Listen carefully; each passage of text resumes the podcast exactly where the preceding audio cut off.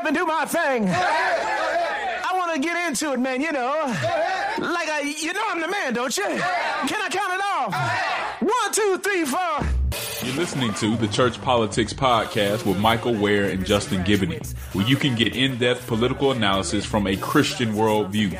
Transcend partisanship and political ideology with us as we seek true discipleship in the public square.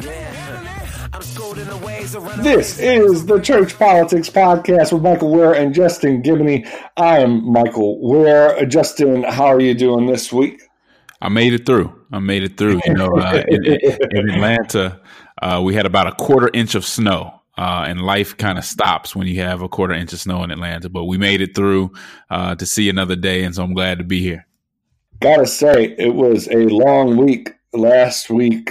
Y'all had the snow. I had some travel and some travel mishaps, but uh, the news made it a long week. There was something happening every day, and and last week seemed like a month. And uh, you know, I hate to. Uh, like I don't think we get a break for a long time. I think we're in a very saturated uh, moment right now, and so we just got to do our best way to to sort through it and and move forward. But man, there's a lot to talk about. sure is. Yeah. Well, let's let's jump in and uh, first let's let's talk about Iowa. Uh, main thing we want to cover is not necessarily going through all the results, though. For those of you who haven't been able to to to stay up, uh, Iowa held the caucus, the first of the the the nominating process for uh, the Democrats last week, and uh, uh according to the counts that we have now, and we'll get into why I have to phrase it like that uh, in, in, a moment. Uh, Pete Buttigieg ended up with the the highest delegate count. Bernie Sanders is uh, very close. So right now it looks like Pete Buttigieg is going to leave Iowa with 13 delegates. Bernie Bernie with 12. Uh, and then Elizabeth Warren came in third with eight delegates. Joe Biden uh, with six, coming in fourth place. And then Amy Klobuchar looks like she'll come out with a delegate, uh, and she she she got uh, about twelve percent of the of the vote. No one else got uh, is going to leave Iowa with delegates, but it, it's actually it's actually pretty robust to leave Iowa with with five of the candidates uh, getting getting delegates. Now, the reason I have to report all of this is kind of tentative is uh, the reporting uh, did did not work so well, uh, to say the least. The Iowa Democrats had set up a system using a smartphone app that was supposed to allow uh, precinct leaders at the over a thousand uh, uh, or, or, a thousand or so precincts around Iowa to be able to report in uh, their vote counts, of both really uh, three three different numbers related to how the caucus turned out. The first number of votes, how things ended up after uh, after reallocation, and then how how sort of the delegate count shook out uh, at the at the precinct level, uh, and uh, the app did not work. Uh, they tried to move to a sort of phone bank, which is how it traditionally worked, but uh, uh, apparently, with the system that they had in place for the, the for tabulating the results, that required a smartphone, and a lot of volunteers there didn't have a smartphone. So it was just a mess. Uh, so we did not get results on the night of the caucus. Uh, the Iowa Democratic Party had to make a series of announcements on caucus night about what was happening, and then set various milestones for when they would be trickling out these results. At one point, the DNC chair, Tom Perez, called for a recanvass. Uh, now we're in the middle of a process where uh, the can- where the results are in, but the candidates have uh, an ability to to challenge the results. And, and Justin, uh, uh, meanwhile, obviously the media is having a heyday. Donald Trump's having a heyday. The delay in being able to get results, I think, changed the dynamic of how the caucus results affected the race uh, in, a significant way. What do we what do we say about this? You know, one way to look at it is there's always been human error in this kind of thing, uh, but Iowa's been doing this for a for a pretty long time, and you know they add technology that's supposed to you know simplify things, and of course it turned it into a, a, bigger debacle, which I think is a lesson for, for other areas of life. But uh, Joseph, what did you think about about Iowa and how this is still you know shaken out? Brother, where Iowa was a conspiracy theorist playground and their life's affirmation all in one. um, it had a necessary really to create the perfect story about how our democracy is all a charade and how anyone who believes in it is a sucker. Um, personally, I tend to think that this was mostly incompetence. Uh, although I will say that DNT, DNC chair Tom Perez's actions and some of his comments were a little suspect.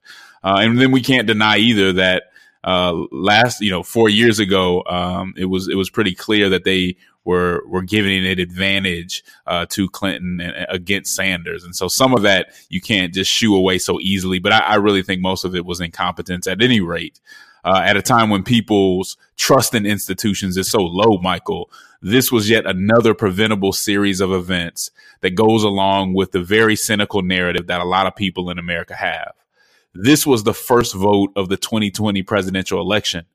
They had years to get this right and they chose to use a clearly inadequately tested app to do what paper, pen, and a phone could sufficiently do. Uh, as you stated, uh, for what it's worth, uh, Pete Buttigieg came uh, out with the most delegates, while Bernie Sanders won the popular vote. Um, you know, and you have to give you have to give some credit to Buttigieg here. He definitely worked hard. You know, I, I don't want to take anything away from him on that front. Uh, we have no reason to believe, or we have a, every every reason to believe, rather, uh, that he's driven, uh, that he is diligent. And so the question that a lot of people are asking, well, well, how did how did this rise happen? And I think we'll we'll just have to see. I mean, uh, his rise from small town mayor to winning is very interesting. Uh, he's, you know, we have to we have to point to one thing. He's raised a lot of money. I mean, he certainly certainly wasn't campaigning on an uh, Iowa small town uh, on a small town Iowa budget. Um, so yeah, we'll have to see what's going to happen. Uh, it is unfortunate that a process, you know, at a time when we need the process to be um, trusted, right? We need the process to be transparent so that people can trust it and so that people when they go in they know their vote counts. There's nothing worse than than the people not thinking that their vote counts. Uh, and so that's why when we, we talk about i mean when trump was r- running and you know saying you know questioning whether if, if he lost he wasn't saying whether he was going to accept the loss or not. You you do not question re- results of, a, of of an election unless you have very sound evidence that someone was wrong this particular instance provides you know enough to where somebody could question the results. And if you're on Twitter, at least on my Twitter feed, you have a lot of people, especially in the Bernie Sanders camp, that are just questioning the results. Uh, so that's never good. I think you got to give props to Pete Buttigieg, whether you know you think it was fair or not. Uh, he came out the winner as far as delegates go, and he worked hard worked hard to do that. Now, what people are saying now is the knock that they're trying to bring out as well. He has uh, Sanders people are saying that he has 40 billionaires that are supporting him um, which gives you an idea because I, you know, I did have trouble understanding how people like Booker and Castro struggled so much to get support and to get funding. And Buttigieg didn't seem to have any, you know, any problems getting funding. I didn't think he was a much better candidate than them, but there must be something that people are catching on to that they weren't bringing to the table. A lot of people were trying to figure that out, but I think in, in one quarter he he raised more money than almost both of them put together. Uh, so he has the funding there. That's going to be important for him moving forward. The question for Buttigieg right now, though, is can he win uh, later on, especially when you're talking about Super Tuesday, you're talking about South Carolina uh, coming up. Can he win without African American support? Uh, his support is very narrow. His support is the type of support that fits the Iowa caucus and the primary in New Hampshire, but does it fit the rest of, of the political landscape and, and what's going on? So we will see that. What we do know is that uh, he's caused some trouble for Biden and Warren in particular, right? uh, Biden was compelled to air a hard hitting comparison ad where his campaign explicitly questions Buttigieg's record. Right. Uh, and here's one of the quotes he says uh, in, in that comparison. It says that Biden led passage of the Affordable Care Act, which gave health, which gave health care to 2 million people. Uh, then on the other hand, uh, when park goers called Pete Buttigieg, uh, he installed decorative lights under bridges, giving citizens of South Bend colorfully illuminated rivers. Pretty hard. I that, that's out. that hurts. Um, so yeah, go check that out. Lights. Yeah, decorative hey, lights. That's one of the better comparisons. I need, I need to see these lights. Yeah, I mean, I need to see these lights. they, they, they hit them hard, man. So go check out that that that that little piece. Uh, it's one of the best I've seen as far as a, a comparison piece. I mean, it is using facts, right? So part of campaigning is that comparison, I, and I think that's fair to make those comparisons. Um, so, so we'll see. Biden obviously sees, uh, you know, a little bit of threat of what happened uh, from what happened in Iowa and what's probably about to happen in New Hampshire. Uh, and as for Warren, her path to victory starts to look really tough if she doesn't come in for, first or second in New Hampshire. Uh, can she stay in the race? Uh, where does she beat Bernie?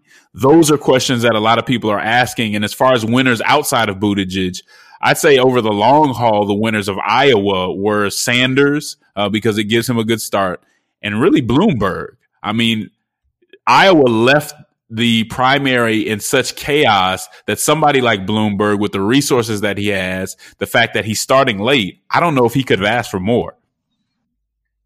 Yeah, yeah, it's uh, uh Bloomberg. It, it's been something to see him at least polling, you know, in, in double digits nationally in, in, some cases.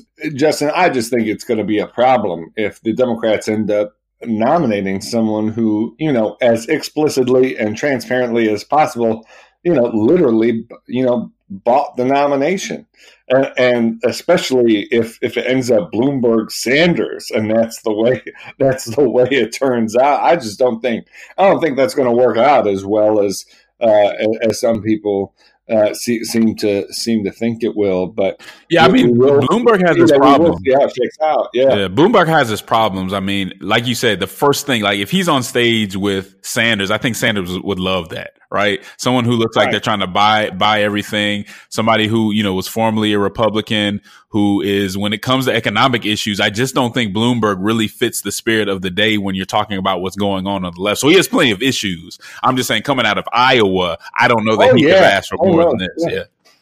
No, no, I think that's exactly right. This is exactly the kind of situation Bloomberg's hoping to hoping to capitalize on for sure. I mean, I, will just I'll just say uh, uh, keep your eyes on Klobuchar. Uh, she she had another impressive debate. Uh, the tracking polls in New Hampshire show her on the rise. I, I, think you know at this point, it's it's well within the realm of possibility that she comes in third in New Hampshire. Uh, I I think it's worth watching out to see if she's able to leapfrog Buttigieg. Uh, there's a chance that she's able to get second uh, in New Hampshire if her rise post debate continues. That would certainly shake things up. To your point, I think if Klobuchar is able to to jump over Elizabeth Warren, uh, then I think you know, New Hampshire is a neighboring state. Warren's invested a lot. Yes, she has a great, uh, a, a, significant operation uh, in, uh, you know, across the country. Uh, one of the most developed sort of organizing teams. But if she comes in third in Iowa and fourth in New Hampshire, I, I do think we're going to see pressure mount for her to to to drop out. Uh, for Biden, it's not so much pressure for him to drop out if he's not able to crack the top three in New Hampshire. Uh, it, it's he's just not going to have money.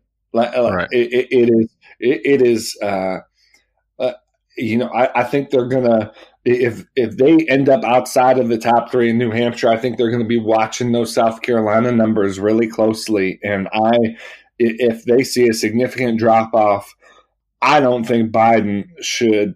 Uh, I, I would be surprised if if if Biden stayed into South Carolina if there was a potential that he would not come in first. I don't think that's how he he would want to get out of this race. Um, and so New Hampshire is significant for him. Uh, you know, he did open up uh, the debate by sort of suggesting that he wasn't taking New Hampshire too seriously, that he was eager to get to South Carolina. I, am not sure his team was happy with that. That doesn't exactly motivate your organizers and folks who were planning to vote for you in in New Hampshire.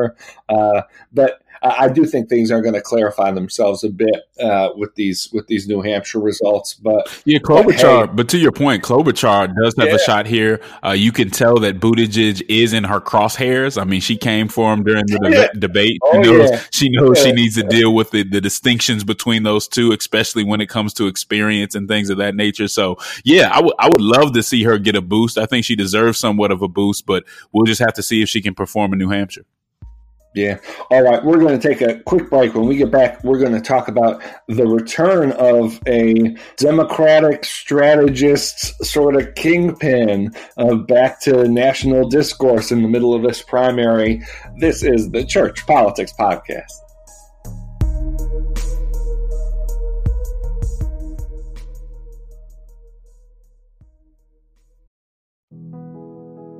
This episode is brought to you in part by Thomas Nelson, publisher of Grieve, Breathe, Receive Finding a Faith Strong Enough to Hold Us. Written and narrated by Pastor Steve Carter. Grieve, Breathe, Receive.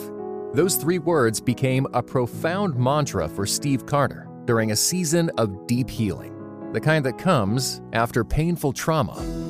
Grieve, Breathe, Receive is available everywhere audiobooks are sold Visit thomasnelson.com slash audio to learn more.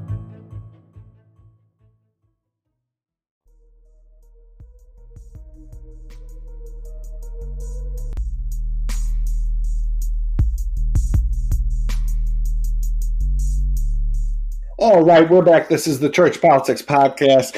Justin, uh, James Carville, who was one half of the strategist team that led uh, Bill Clinton to the Democratic nomination and to two elected terms as president is uh, uh, re- kind of returned to the stage over the last week. Uh, he had an appearance on MSNBC uh, last Tuesday where he suggested real concerns about the Democratic Party's uh, ability to to match up with Donald Trump and, and prevent Trump from getting reelected. Uh, Carville said at one point, uh, 18% of the population controls 52 Senate seats. We've got to be a majoritarian party. The urban core is not going to get it done. What we need is power. Do you understand? That's what this is about. Uh, and so folks can look up that video on MSNBC. It was a, uh, you know, it, as only Carville can do, you know, using some uh, flowery language, Cajun language. Right. Uh, he, he, really was making the point pretty explicitly about about Bernie Sanders, but really about the party as a whole. Basically saying that Democrats won the midterms by being focused, by speaking to real core kitchen table concerns, health care, education, uh, and he thinks that that the party's talking about issues that that people don't care about. And Donald Trump gives a State of the Union where he spends the first you know 15 minutes, 20 minutes it seemed, listing off all of the metrics that he uh, he could point to of how the economy was doing well. Uh, Carville, after the MSNBC interview. Uh, went to Vox to do a more extensive interview with Sean Illing, and, and folks can check out that uh, interview in which he said he was uh, scared to death of the November 2020 election. And just to put a bit more uh, a focus, you, you, know, Sean asked asked Carville for an example of the kind of distract what what Carville said were distractions in the race, and Carville said uh, actually uh, a, few things that we've we've talked about a bit, uh, especially the first item. Justin, he said we have candidates on the debate stage talking about open borders and decriminalizing illegal immigration. They're talking about doing away with nuclear energy and fracking. You've got Bernie Sanders talking about letting criminals and terrorists vote from jail cells. Uh, it doesn't matter what you think about any of that. Carville was saying it doesn't matter what you think of the policy. It's not how you win a national election, he said. Uh, and then just the, the closer here, he said the Republicans have destroyed their party and turned it into a personality cult. But if anyone thinks they can't win, they're out of their minds. Just in the myriad of ways that you could look at Carville's uh, comments, I think exemplify the divides in the Democratic Party right now. And you know, there, there's one way to look at the comments and and say, you know, gosh, James Carville coming out of the woodwork, man, these establishment Democrats are really nervous about Bernie Sanders. they really don't like this guy, and they're going to pull out all the stops, and so send out Carville uh, to uh, you know after you know Hillary Clinton, who obviously he's close with, gotten some uh, gotten the news uh, a couple weeks ago uh, about her comments about Bernie. You know, send James Carville out, scare some Democrats uh, into thinking Trump Trump's win is uh, imminent if Bernie Sanders is the nominee, and and you know play it that way. You know, another way to look at these comments are you know James Carville is exactly right. What has happened to the Democratic Party that they're, you know, uh, allowing uh, this this Trump moment to make them more narrow as opposed to more broad? And so, you know, in some ways, the the reaction to the Carville comments are the actual you know divide in the in the Democratic primary. What did you think? Does does Carville have a point? Are Democrats um, potentially throwing away or or at risk of, of, of losing this election based on you know h- how they've been going about their business?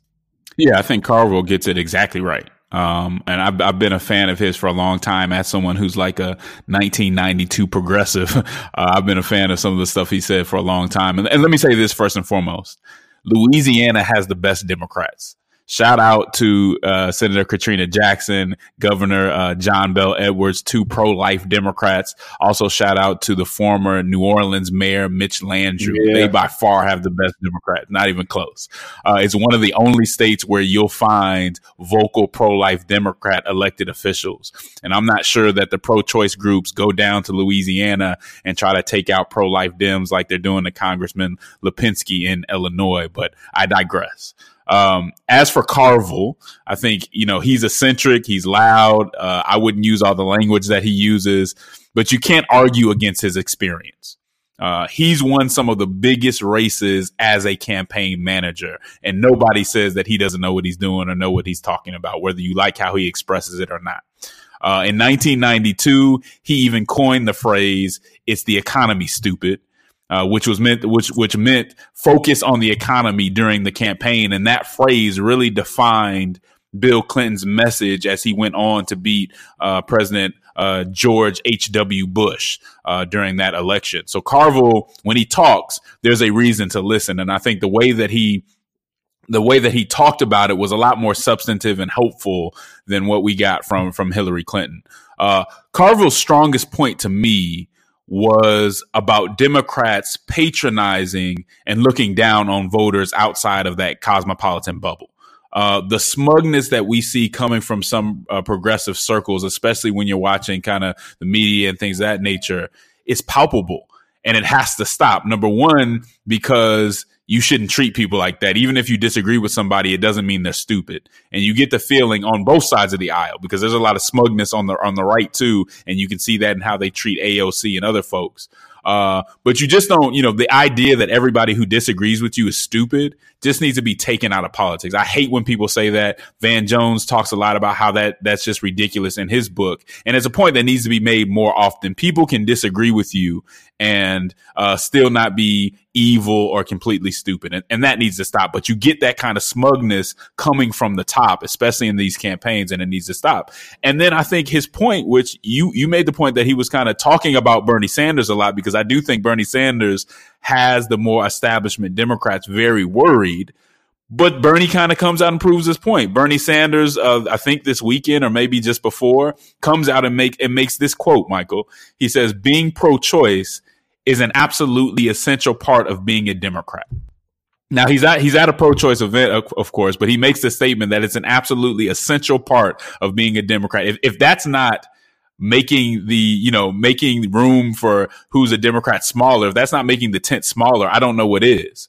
Right. Uh, so so and then he goes on to say uh, that by this time in history, uh, when we talk about what it means to be a Democrat, being pro choice has to be a part of that conversation. Like, what does that mean? This time in history? Uh, I mean, this right, time like, in is, history? This is just like, you know, the, the kind of rhetoric that just replaces thought with just like ahistorical nonsense. But continue, Justin. I just don't know what that means. I, I don't know what, at this time in history. Okay. So, so the first thing is if if being pro-choice is an absolutely essential part of being a Democrat, you and I actually have to question our existence, right? are we are we sure that we really exist, Michael, or are we just optical illusions in this matrix? So that's the first thing. And I'm gonna give you time on that one because that may take you a couple years, right? But but to say by this time in history what it means to be a Democrat should be pro-choice. So apparently, the passage of time makes babies less human. Like th- this is where progressivism gets really ridiculous to me. Like the truth is the truth. The truth doesn't change over time. What time it is has nothing to do with whether uh, you know we should allow late term abortions if we shouldn't allow the late term abortions in the 60s, we shouldn't, you know what I'm saying? Like none of that changes. So it has nothing to do with, it has nothing to do with time. And when progressives make those kind of statements, they just sound ridiculous. And, and this is really where, and he may really believe all this. I don't know, but it's certainly where playing to your audience uh, goes wrong. Right. So he's playing to this narrow, you know, these uh, pro choice groups and just says something that does that in no way can help you during the general election right? Nobody is going to be convinced to, to vote for you because of that, uh, because of you making that statement. And so I think it's unfortunate, but it goes to what Carville was saying. It goes to it goes to his point that we're being as narrow as possible when we need to include as many people as we can to beat Trump. The question is, are they willing to not be so dogmatic in order to get the job done? And I'm not sure that the Democratic Party is. Mm-hmm. Yeah, I mean, uh, just I, I think has a has a real point uh, you know, obviously, you know, it's no mistake that there was this event at this stage, you know, of, of the process. Uh, it shows how much the primary from, you know, starting, you know, a year ago has been basically, you know, a gauntlet of saying things that nobody outside of progressive advocacy groups who fundraise off of you know folks who who are extreme and want to move the party in a more extreme direction you know going to these groups and and getting asked their questions that aren't the american people's questions and then responding with talking points that aren't resonant with what the american people think. Uh, and, and, then you wonder why why and how uh, we get to a, a a stage of the democratic primary where carville is able to say you know what what he says. Uh, I mean, why are these candidates going to a? I, I mean, uh, to a to a NARAL cattle call in the middle of the of the primary. I mean, you had Iowa on on uh, on Monday. You got New Hampshire in eight days. And what way is that a, a great use of time? Well, it's only a great use of time if if they're if they're vying for tens of millions of dollars from from NARAL because uh, uh, it's not they're, they're not they're not meeting like real voters. I mean, I don't want to be dismissive. Like you know, they all turns out they're volunteers and they they pack the room with their folks. But but like you know, this is this is a table that's set by an advocacy group that is uh, as responsible for Democratic losses in the Senate as any other group you know, and NARAL's got candidates like uh, uh, like uh, Katie McGinty in Pennsylvania running around the state uh, two weeks before election day talking about how pro-choice she is, which is you know whatever if you win. Instead, she loses to Pat Toomey. Why isn't NARAL being called to account for the fact that uh, we we had one less vote for removing Trump from office because of their failed electoral strategy? Instead, a lot of these candidates are are still bowing down to these folks, and it's just it's just ridiculous. I will note, I don't, th- you know, I, I believe Joe Biden did not go to this this event, and he's he's not gone to other of these sort of cattle call events uh, before. I, think I, I, think he he probably feels his position is out there, and he's not going to put himself through. Uh, through like he has an actual record, you know, Buttigieg has to go to these things because no one knows what he thinks or will do because he hasn't done anything. Uh, well, when you when you have uh, when you've been around for a bit longer, you don't have to go to all these cattle call events. But just it's it, it's just it's just a mess. We need to uh, we we need to get this primary over, uh, and we need you know a nominee who doesn't feel like uh, who doesn't feel like the general relies on appealing to DC Beltway groups, but instead to a broad cross section of the American people, and in, in a significant way, that's what this primary is about. Yeah, I think it comes down to this. Um, to Carville's point, and I think it, it, it all rides kind of on this conversation. Is the Democratic Party going to allow far left interest groups to run the party? Are they going to allow the people to run the party? And and that's the question that, that folks have to answer. Because the truth of the matter is, the far left interest groups have a lot of money they got the bag. And so, in trying to get that bag, you end up saying things like uh, uh, Bernie Sanders said uh, the other day, right? Because they're trying to get to the bag. But the people have the votes, right? And so they're going to have to decide what they want to do. And if they go for just the bag and go as far left as they can possibly go in the in the primary, it may not be that easy to get back to where they need to get to. But hey, that's their choice, and we'll see what happens. Yeah. All right. We're going to take another quick break. When we get back, we're uh, Justin. Uh, you wrote a great piece in the Hill. and want to talk about it after the break. This is the Church Politics Podcast.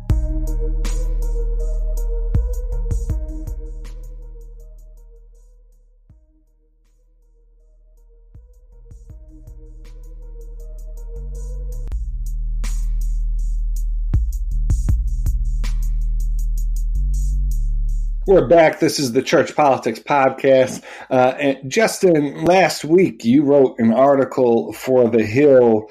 Uh, the headline is "Our self our self defeating politics of pettiness serves no good." Uh, this article was reflecting on uh, the the series of symbols and uh, expressions uh, out of the State of the Union. President Trump appearing to reject uh, a handshake from Nancy Pelosi, Speaker Pelosi uh, ripping up the president's speech transcript after he concluded his speech, uh, sort of in, in clear view of the, the cameras. Uh, and, uh, you you wrote what I thought was a, a, a very good article about how this sort of pettiness doesn't serve the people, doesn't uh, get anything productive uh, done. Uh, would love to hear more from you um, on why you thought this article was uh, important to write and, and, and, what the alternative is. Yeah, well, thanks, Michael. I appreciate that. Um, since Trump got into office in 2016, uh, one of my biggest concerns, and I've said this several times on here, so y- y'all have heard it, but it's real one of my biggest concerns with that was that we would allow we being the entire you know political landscape and, and everyone who participates in it that we would allow uh, him to reset the standard of American political discourse. Uh, that's been one of my one of my biggest concerns, along with all the other madness that goes on, because that's longer lasting than a lot of other things might be. Uh, and sadly, based on the actions of Republicans, Democrats, what we saw from Nancy Pelosi that day, it seems that seems to be the case. Uh, it seems that he has set the standard, uh, and everyone else is following his standard. That we're responding to Trump in kind instead of responding in, to him in a way that is more astute and that holds uh, our that that shows that we're holding ourselves to a better standard. And the example that I that I used was Nancy Pelosi ripping up this transcript uh, after the State of the Union. Now that was one example. Uh, I can we can go on and on about all the different examples about how uh, uh, candidates and uh, talking heads how they talk in the public square since Trump has gotten to office. And that has really just changed. And you really see this pettiness, right? This pettiness that really reflects what you see on a lot of reality television. Right right? You could almost replace some of the things said in a reality television show and put it in a political context and people would cheer it on because we almost expect it. We like it. I think that it's it's that uh, reality show kind of mixed with the faux news, like that comedy news that came out, and now everybody's like a political comedian, mm-hmm. and you never get serious about the issues. Right. So the issue to me here isn't that we're so fragile that we don't want to hear people say mean words. The problem here for me, the biggest problem is that pettiness by definition right. Right, isn't right. to be taken seriously. And so what happens is that it trivializes very serious issues. So we say we're so serious about these issues. We say we care about the people and the issues so much. But when you use pettiness as a means to uh, communicate the issue, then you, you're not to be taken seriously. And what happens at the end of the day, the people who are suffering continue to suffer because it not only frustrates the process, but now we're not communicating in ways that should be taken seriously. Uh, and I, and I, in, in an article, I basically say this. I say, now look, a talk about systemic injustice in this day and age is no longer an opportunity to inform and challenge, but mm-hmm. instead a chance to demean and tell the other side off. Uh, it's perplexing to me uh, to see those who claim to be advocates of Americans in need diminish their issues by diverting attention away from the merits. When when people are hearing all kinds of petty jokes and all kind of you know are seeing all these these petty gestures it takes away from the actual merits of your case right? I would like you to focus on why we should make sure that the poor uh, are taken care of and what policies get get us there. But now i got to get through all this pettiness and i can't even really get to the substance of, w- of what you're trying to say. Uh, the, the other thing about this is when we act this way it's really not about the people. It's really about us, right? It, it's really us being prideful. It's us being uh, vindictive, right? Uh, in other words, it's really about our sensitivity and our lack of discipline and our need to just get back at the other side with all this clapback and, and, and everything else. But it's not about the people. Uh, and so that's why it's such a, such a big deal on both sides. And you know, we we are we stand very firm on the idea that we're going to critique and challenge both sides regardless what of what's going on. It doesn't mean that both sides are equivalent at any given point or on any given issue. But when but wrong is wrong and, and it needs to be pointed out. And that's really what, what I was trying to get at in that article, Michael, because we're not taking care of business in the way that we need to. And so a serious, determined manner is it goes a lot further in my in my uh, estimate than all this pettiness and all this back and forth and who can have the best uh, clapback or the most witty comeback. It's just not helpful. Yeah, uh, well, I think you definitely got at it, and it's it's it's an important piece. I, I do think that there is this. Uh, if politics is just a game, if if it's just about who's able to to to get power, uh, then it it makes it much more difficult for people to actually think about what's being presented to them. If it's just about emotion, if it's just about, like you said, who's clapping back on who who makes you feel more empowered um, uh, by uh, sort of the, the politics they practice, th- then it doesn't diminish politics at all in the broad scope. It, it what happens is it diminishes politics uh, in all the ways politics ought to be important, and it actually inflates politics in all the ways that it's not supposed to be at all. Uh, and so I, I, really appreciate it. And, and Michael, yeah, no, thank you, Michael. And, and, one of the things you know, you know just as well as I, we get criticized for this point of view. You know, people say, "Well, th- times are so serious, and the other side is so bad. How dare you talk about this? This doesn't matter." Blah blah blah. But none of those people have ever proven to me or made any uh, substantive case that this pettiness, this petty back and forth, is effective. Right. Like nobody nobody has made the case that this actually like what Nancy Pelosi did actually hurt the president or affected some kind of policy or makes it more likely that something else is going to get passed. All it is is a temper tantrum. Right. Right. It, it's it's it's my sons when they don't get their way, they feel like they got to get it off their chest. Right. They got to be upset and they got to act out. Well, that's cute, but it gets nothing done. And, and, and when we understand that it's nothing more than a temper tantrum and it's actually holding us back, then we might get somewhere. And and we have to stop. It's not just the politicians; it's us. We have to stop incentivizing this stuff. Uh, we like this, these sharp insults when we see them on social media. And I say in the thing, it's almost the delusional hope that somehow it'll harm our political or ideological opponents, that somehow it'll hurt them because we just want to hurt them. The, the fact of the matter is that it doesn't. Uh, it harms us and it deepens our divisions. Now, when there's a substantive point to me be made because we've been so petty, only our echo chamber is going to be listening to what we have to say. Yeah. Instead of kind of being more mature, holding in what we might have wanted to say, and waiting for a better opportunity to get people to listen so that we can get things yeah. done. And just uh, you know, one example of this, and we haven't talked too much about this uh, uh, on this episode, but I see what Adam Schiff was able to do during the Senate trial as an example of what what can happen when you when you approach politics uh, like it's important, uh, like it's a vocation, uh, like it's serious. Now he wasn't perfect in every respect, but I think people who watch Schiff uh, and I think Hakeem Jeffries uh, as well uh, approach the way that they did the, uh, their their role uh, as house managers of the trial. Uh, I think that elevated that, their case. I think that that the way that Schiff led the prosecution uh, is is a major reason why Mitt Romney was able to make the decision he made, and why Doug Jones and Joe Manchin and moderate Democrats were able to make the decision they made.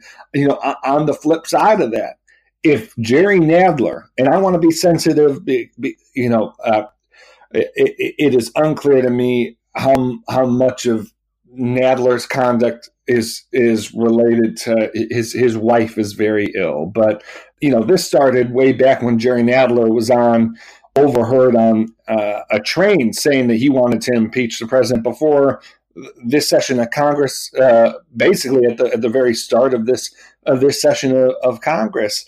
Uh, we all saw Jerry Nadler uh, kind of sneak up to the podium to take a Schiff's closing argument, and I think did some uh, did some did some damage to the case with the way that he he approached that closing argument in in a way that was more vindictive, more emotional, more condemnatory. Uh, and, so uh, I, I, think you know when I look at how that played out, when I look at the good that Schiff was able to do, the fact that Schiff, in my view, made what could have been a process that uh, destroyed Americans or, or, undermined Americans' trust in systems uh, and in our government. I actually watched the trial, and I'm interested what, what, what you thought, Justin. Uh, I went into the whole process uh, of impeachment thinking, you know, it, it, might be necessary, but I'm worried about the damage it's going to do. I'm worried that Democrats aren't going to be able to approach this in a responsible way.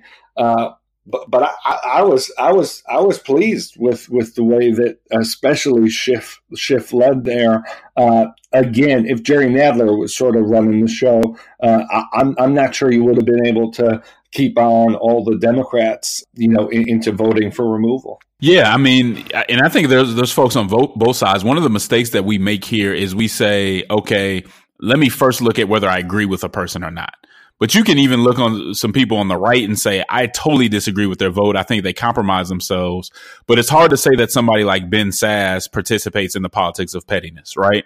Like he, he's going to be very serious in what he does. He's going to make his points. You may disagree with him. I disagree with his, with his vote, vote, uh, here but I do I do appreciate that he doesn't get into the pettiness of it all. He does try to make substantive points. And and that's really and that's really what matters. It's not about agreement, it's not about not being passionate. It's about taking the matter seriously and treating it with the gravity that it deserves because there are suffering people that depend on these folks to do their job. And they depend on us not to um, encourage or incentivize this bad behavior. Yeah. All right. Well, I, I think that's uh, enough for uh, this week. Uh, we're going to see how New Hampshire turns out. We'll see if there are any if if the if the field if the Democratic field contracts at all uh, after after New Hampshire, and then we'll be on our way to Nevada and South Carolina before Super Tuesday. Uh, President Trump feels wind at his back. Uh, we'll see what he does with uh, approval ratings that are at highs for his presidency. Uh, he's seen a little little spike uh, in his numbers, uh, and then we'll just have to stay tuned for how these events unfold. And we'll be here every step of the way. Justin, any final words before we close this episode out? As always, just the outro, man. And camp, there is a cross that neither political conservatism nor progressivism is fit to bear. There's a civic hearing in need of faithful witnesses who love social justice and won't surrender the truth to be loved by the world. Politic with the boldness and compassion of Jesus Christ and camp. Until next time, we'll see you.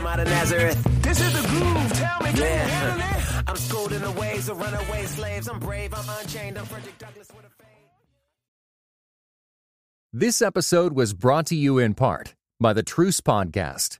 The new season examines the connection between some evangelicals and the Republican Party with the help of world class historians. Subscribe to Truce in your podcast app or listen at trucepodcast.com.